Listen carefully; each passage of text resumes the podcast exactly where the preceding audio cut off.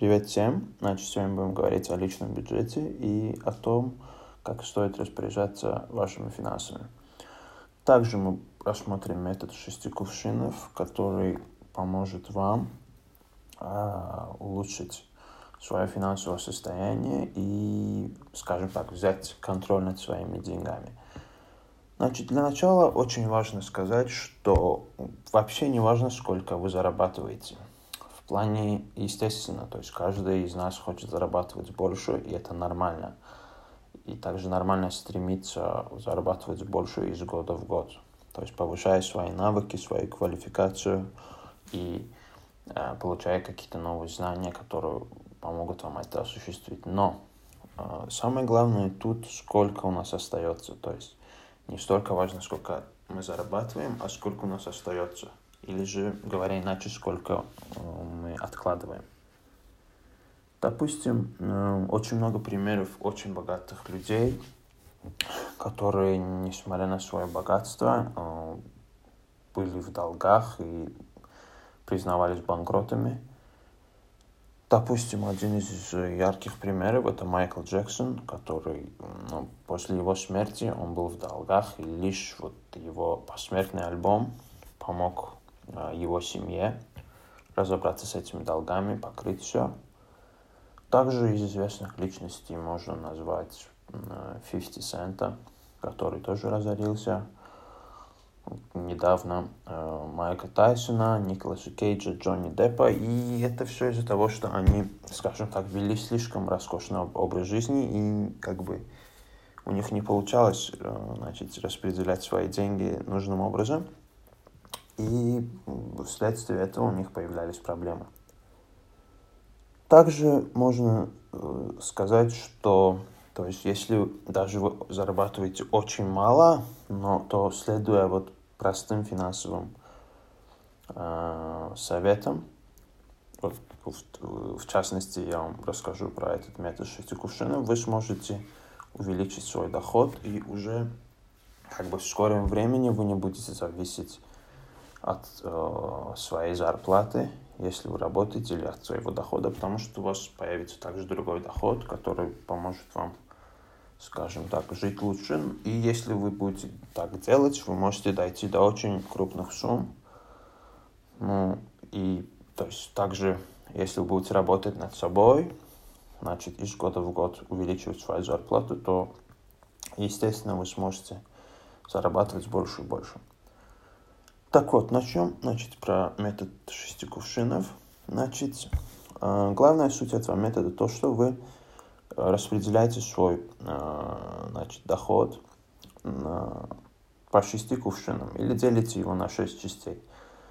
Значит, первый кувшин или первый фонд, назовем его так, он предназначен для всего необходимого, и он должен составлять 55% вашего дохода. Сюда входит еда, одежда. Если у вас есть кредит. Если вы платите ипотеку, ипотека. Или же если вы снимаете квартиру, квартплата. Если, и кроме этого, естественно, ваши коммунальные расходы. Это все уходит сюда. Следующий кувшин у нас сберегательный. Этот кувшин предназначен для инвестиций, то есть вы в него откладываете 15%, и позже вы эти деньги будете инвестировать. Также у нас есть кувшин для отдыха, естественно, то есть постоянно работать невозможно, и вы должны позволять расслабляться. То есть здесь отдых имеется в виду, если вы, допустим, собираетесь летом куда-нибудь поехать, или же это ваш отдых. Допустим, на выходных или встречи с друзьями. Вот, для этого существует этот, кувшин. И туда тоже уходит 10% вашего дохода. Идем дальше. Также у вас должен быть резервный кувшин, то есть резервный фонд. Резервный фонд, то есть мы просто копим, ничего не делаем, и он нужен, то есть для разных, скажем так, непредвиденных обстоятельств. В плане, у вас может сломаться зуб, и понадобится визит к стоматологу, или же на черный день, если что-то случится, или какие-то неожиданности, вдруг там у вас случилась маленькая, не дай бог, конечно, авария, и там немножко нужно там покрасить машину или что-то. То есть этот резервный фонд предназначен для этого, и то есть чтобы у вас всегда был резерв, если что. Значит, сюда тоже уходит 10% вашего значит, дохода. И у нас остается два кувшина. Значит, один кувшин это он предназначен для крупных покупок. Допустим, вы хотите купить себе телевизор или машину, или еще что-то. То есть вы откладываете сюда 5%, и когда набираете нужную сумму, идете покупаете.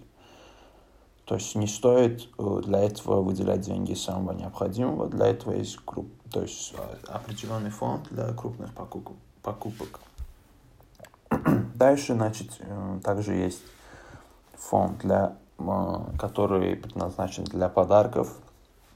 Это в том числе себе, вашим близким, вашим друзьям.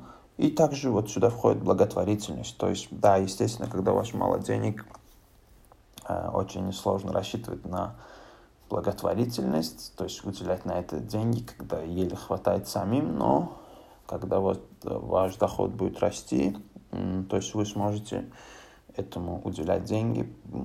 Во-первых, это поможет другим, то есть в самую первую очередь это помощь другим, потому что, скажем так, то есть мы всегда должны заботиться о тех, кому повезло меньше, чем нам.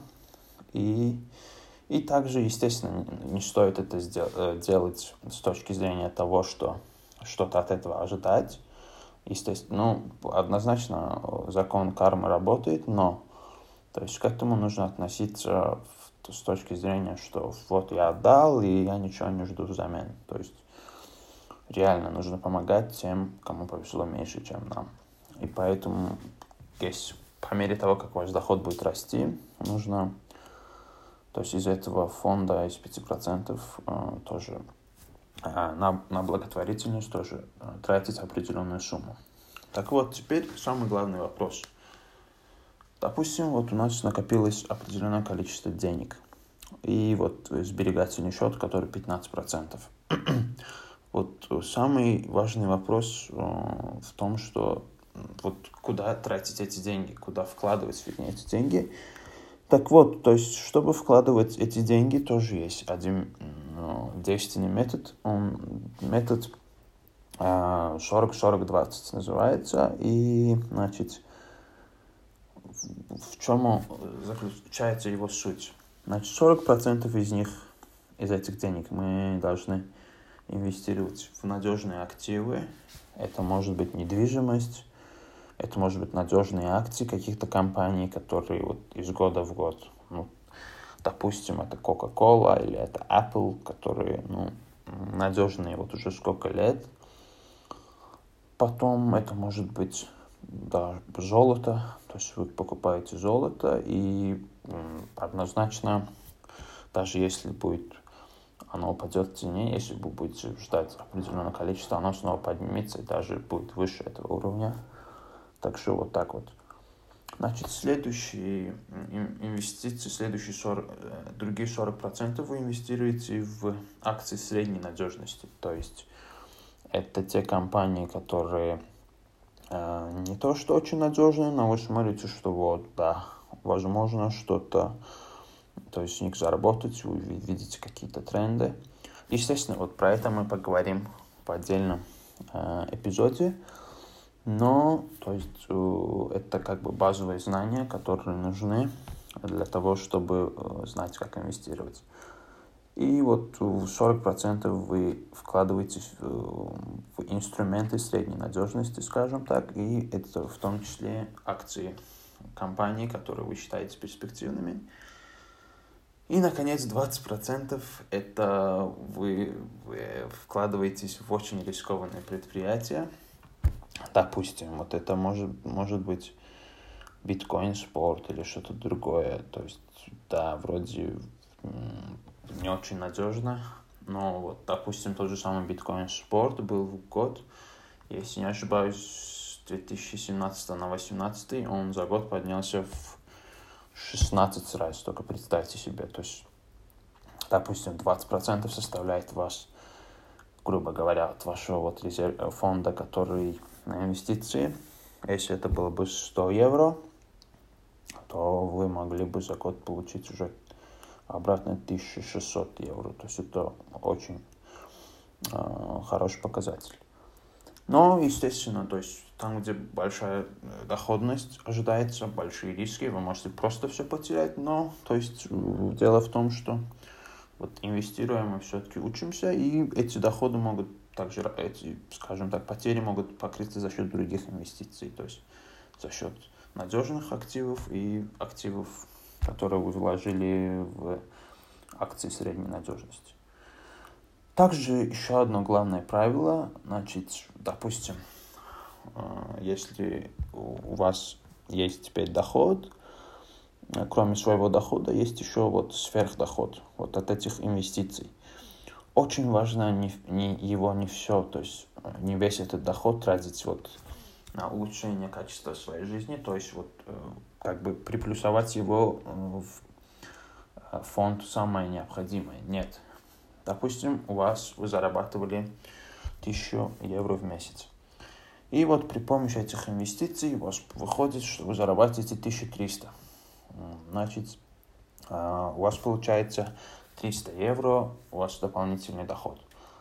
Так вот, 150 из них вы можете использовать на улучшение качества своей жизни, а вот остальные 150 вы также должны, скажем так, положить на фонд сберегательный, то есть или же сберегательный кувшин, который вам позволит инвестировать дальше и, естественно, повышать свой доход.